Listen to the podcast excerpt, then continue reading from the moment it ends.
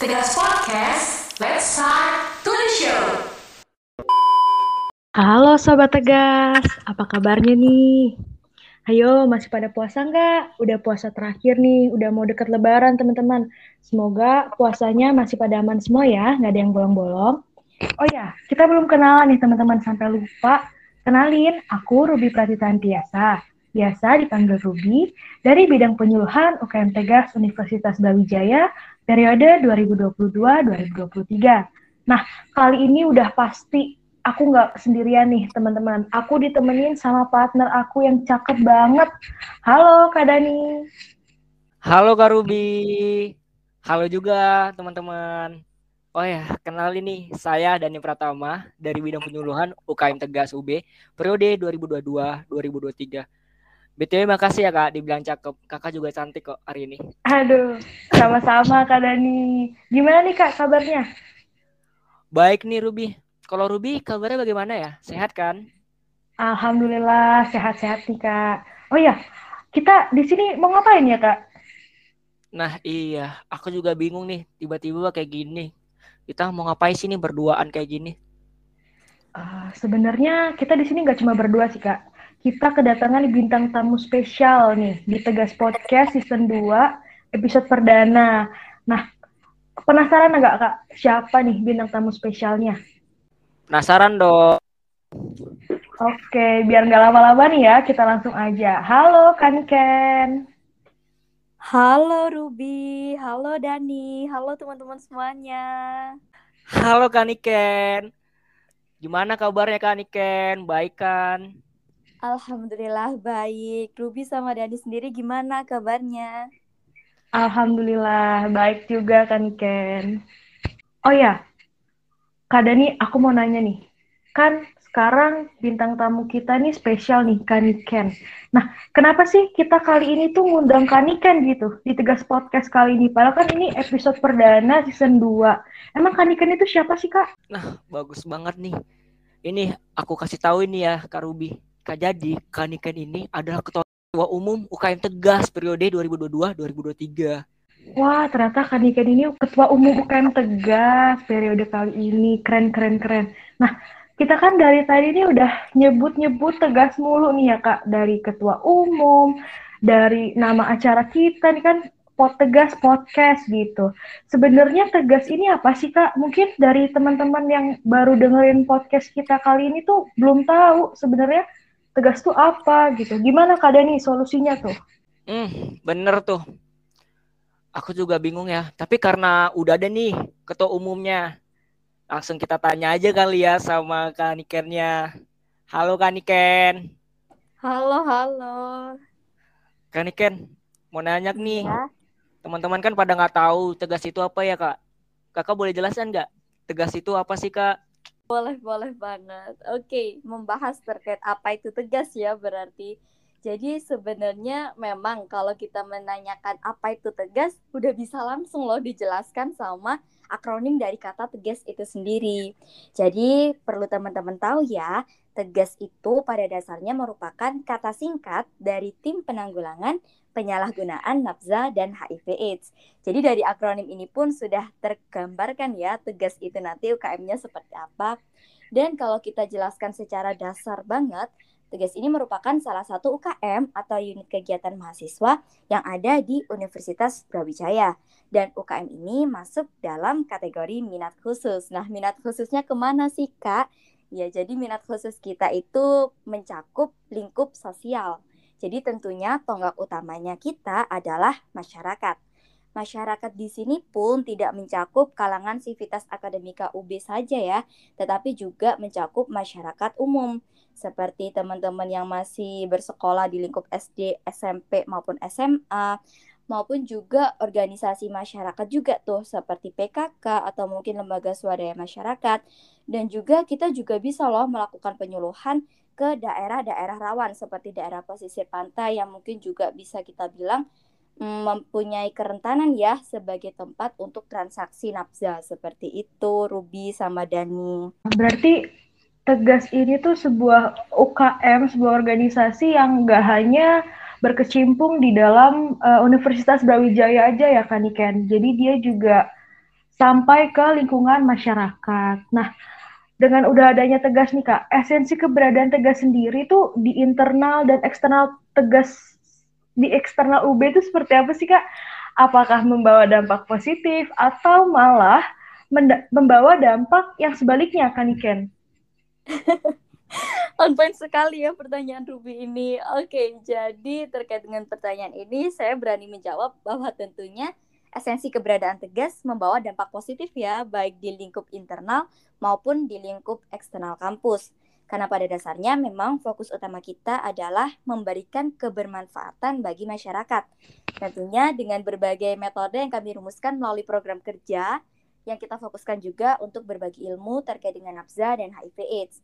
Nah, kalau kita bahas terkait dengan esensi keberadaan Tegas, di lingkup internal Universitas Brawijaya sendiri, Tegas sudah ambil peranan ya, utamanya kalau kita bahas terkait dengan adanya program penyuluhan internal, nah Tegas ini sudah masuk ke event PKK Maba atau pengenalan kehidupan kampus bagi mahasiswa baru. Nah, jadi mungkin teman-teman Maba nih pasti pernah dong lihat teman-teman UKM Tegas menyuluh seperti itu. Nah, kalau kita ngomonginnya di lingkup eksternal pun, kita juga sudah siap dengan keberadaan kita untuk memberikan penyuluhan eksternal. Dan bentuknya ini pun juga sangat fleksibel. Jadi nanti kita bisa adakan melalui Zoom meeting yang kita kemas dalam bentuk webinar, ataupun juga kita bisa langsung datang ke lapangan kalau memungkinkan. Dan juga kita juga memanfaatkan sosial media dari Tegas itu sendiri di mana sosial medianya Tegas ini banyak sekali ya dan juga kita pastikan kalau semuanya aktif gitu. Jadi kita ada sosial media Facebook, Twitter, TikTok, kita punya YouTube dan masih banyak lainnya. Kurang lebih begitu Ruby sama Dani. Hmm, begitu ya Kak. Kak, ini kan dari tadi Kakak kan bilang berdampak positif di lingkungan internal dan eksternal. Kira-kira Kak, Kakak hingga saat ini ada nggak kak hambatan atau kendala yang dialami oleh Kaniken nih untuk memonitor tegas soalnya kan lingkupnya udah banyak banget tuh yang tadi kita dengar tuh Kaniken. Oke, terkait dengan hambatan untuk memonitor tegas begitu ya Dani. Oke, kalau terkait dengan hambatan pasti ada ya. Nah, tapi bukan itu fokusnya kita karena fokus kita adalah di solusi. Nah, jadi setiap ada hambatan kita harus gerak cepat untuk mencari solusi gitu. Dan kalau membicarakan tentang peran monitoring saya di Tegas, otomatis saya juga punya sekali banyak hambatan gitu ya karena di tegas pendidikan ada lima bidang ada bidang internal, bidang eksternal, bidang P2A, bidang penyuluhan, dan bidang BITSI. Dan kelima bidang ini juga mempunyai tupoksi yang di dalamnya juga mencakup banyak program kerja. Nah, seperti itu. Ditambah kita kan juga masih daring. Jadi hambatan terbesarnya kita kalau untuk menjalankan program kerja itu ada di komunikasi. Nah, tapi kembali lagi fokusnya adalah langsung di solusi. Jadi memang kalau kita membicarakan dari awal kepengurusan, saya juga sudah langsung ambil tempat untuk menghubungi satu persatu teman-teman pengurus. Dan itu pun tiap kali sesi telepon juga pembahasannya beraneka ragam begitu. Nah, jadi momen ini saya jadikan sebagai pegangan awal saya untuk saling mengenal, mengetahui karakter dan pemikiran dari teman-teman pengurus seperti itu dan juga ini menjadi langkah awal saya untuk memonitoring dengan memegang komitmen dari teman-teman tersebut. Lalu bagaimana dengan tim bidangnya, Kak? Nah, kalau untuk tim bidangnya, komunikasinya saya turunkan ke teman-teman ketua bidang dengan harapan di sana mereka juga bisa untuk saling berinteraksi lebih dekat dan fokus saya adalah follow up ke teman-teman kabit. Namun ketika saya dan juga teman-teman lain punya waktu luang, otomatis juga kita biasanya akan bangun komunikasi melalui grup bidang dan juga ikut serta dalam kegiatan rapat-rapat yang sudah ada di EKM Tegas kalau terkait dengan hambatan untuk melaksanakan proker, karena kita juga sudah tahu ya kalau proker itu pasti akan terlaksana ketika kerjasama timnya itu juga terbangun. Nah, jadi melalui komunikasi itu tadi, saya juga bisa pastikan kalau program kerjanya pasti akan pasti akan berjalan dengan lancar dan memberikan kebermanfaatan bagi target-target program kerja kita. Target program kerjanya siapa aja sih Kak? Nah biasanya target program kerja kita itu difokuskan ke lingkup tegas itu sendiri, terus juga mencakup di kalangan lingkup sivitas akademika UB, jadi mencakup Bapak Ibu dosen, terus juga mencakup teman-teman mahasiswa seperti itu. Nah kalau kita membicarakan lingkup lebih luas lagi ya kita juga bisa mencakup masyarakat-masyarakat yang berada di lingkup Malang Raya seperti itu. Wah, ternyata Kaniken ini sebagai ketua umum sangat solutif sekali ya teman-teman, Kak Dani. Jadi uh, ada hambatan tapi langsung nih ditangani nggak perlu nunggu lama-lama gitu. Keren banget Kaniken teman-teman tegas nih nggak salah nih. Pilih Kaniken sebagai ketua umum buat periode tahun ini. Nah Kaniken tadi tuh kan uh, kalau aku dengar ya ada lima bidang nih yang ada di UKM Tegas. Dan pastinya di tiap bidang itu kan uh, anggota-anggotanya banyak nih kak. Nah gimana sih caranya untuk meningkatkan dan membangun rasa kekeluargaan yang ada di Tegas dari sekian banyaknya kepala nih Kak?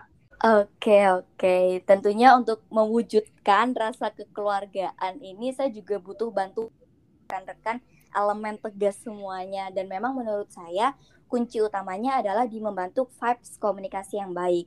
Dan di kepengurusan kami pun kami juga sudah memfokuskan beberapa program kerja untuk membangun nih Ruby.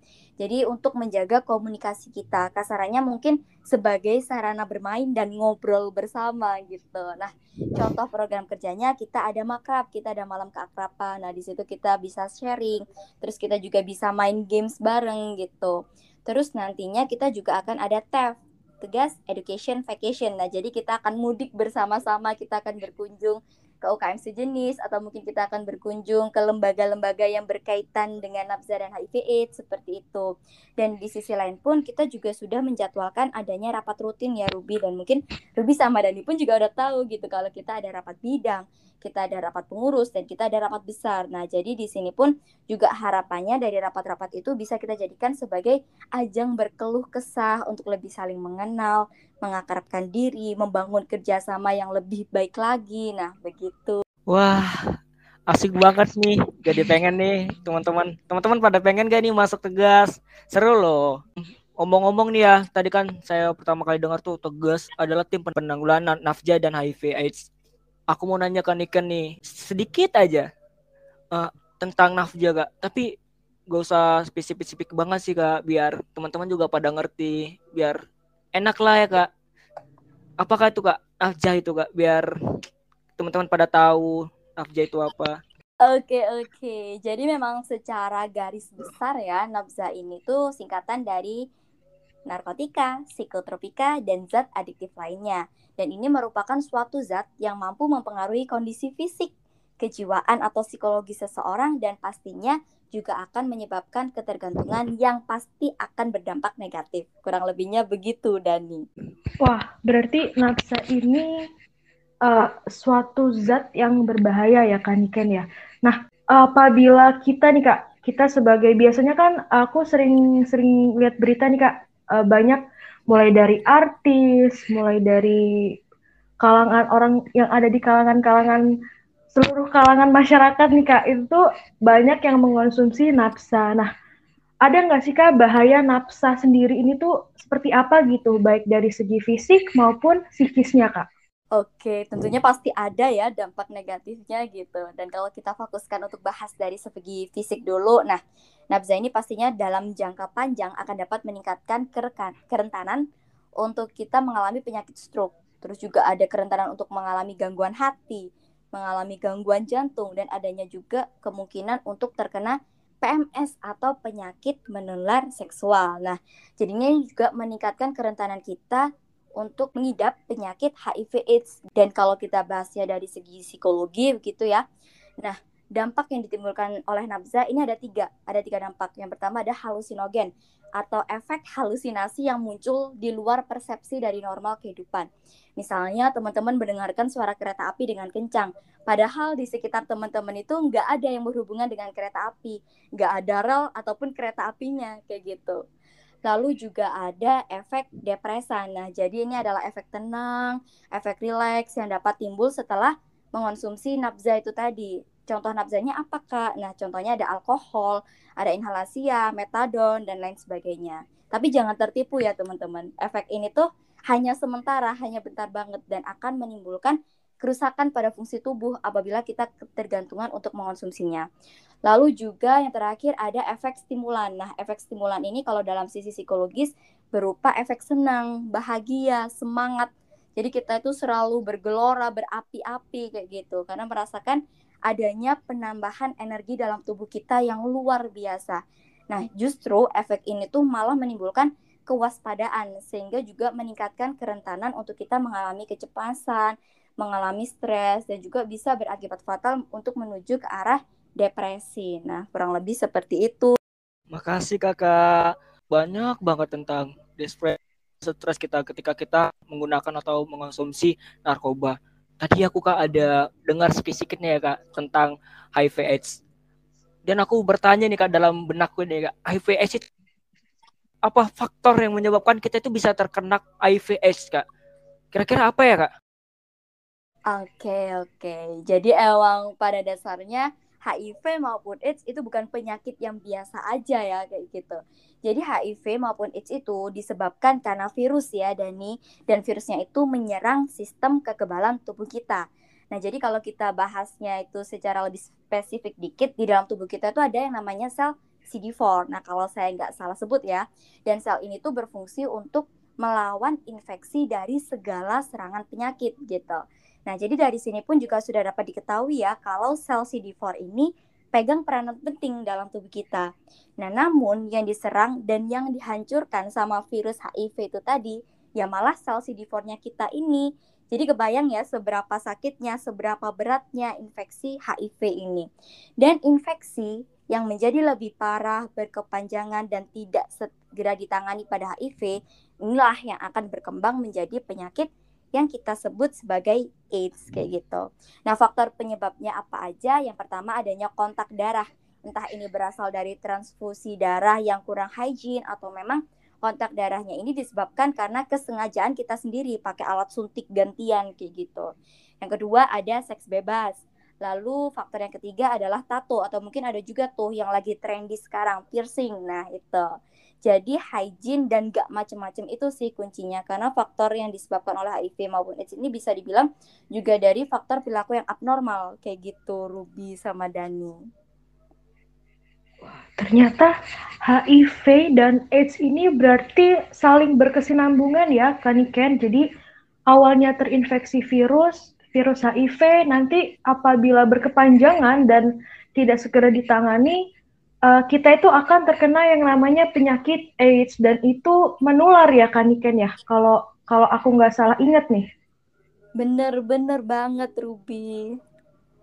Nah, kan uh, nafsa HIV AIDS orang-orang yang kecanduan nafsa yang mengidap HIV AIDS itu kan yang kita tahu nih ya kan Iken uh, sering mendapatkan stigma buruk dari uh, masyarakat baik itu uh, lingkungan sekitarnya dia, lingkungan terkecilnya dia, keluarga, teman, bahkan ataupun orang-orang yang ada di luar sana gitu. Nah, ada nggak sih kak cara untuk meminimalisir atau bahkan menghapuskan stigma terhadap mereka-mereka yang kecanduan narkoba, yang terinfeksi HIV/AIDS seperti itu kan Iken?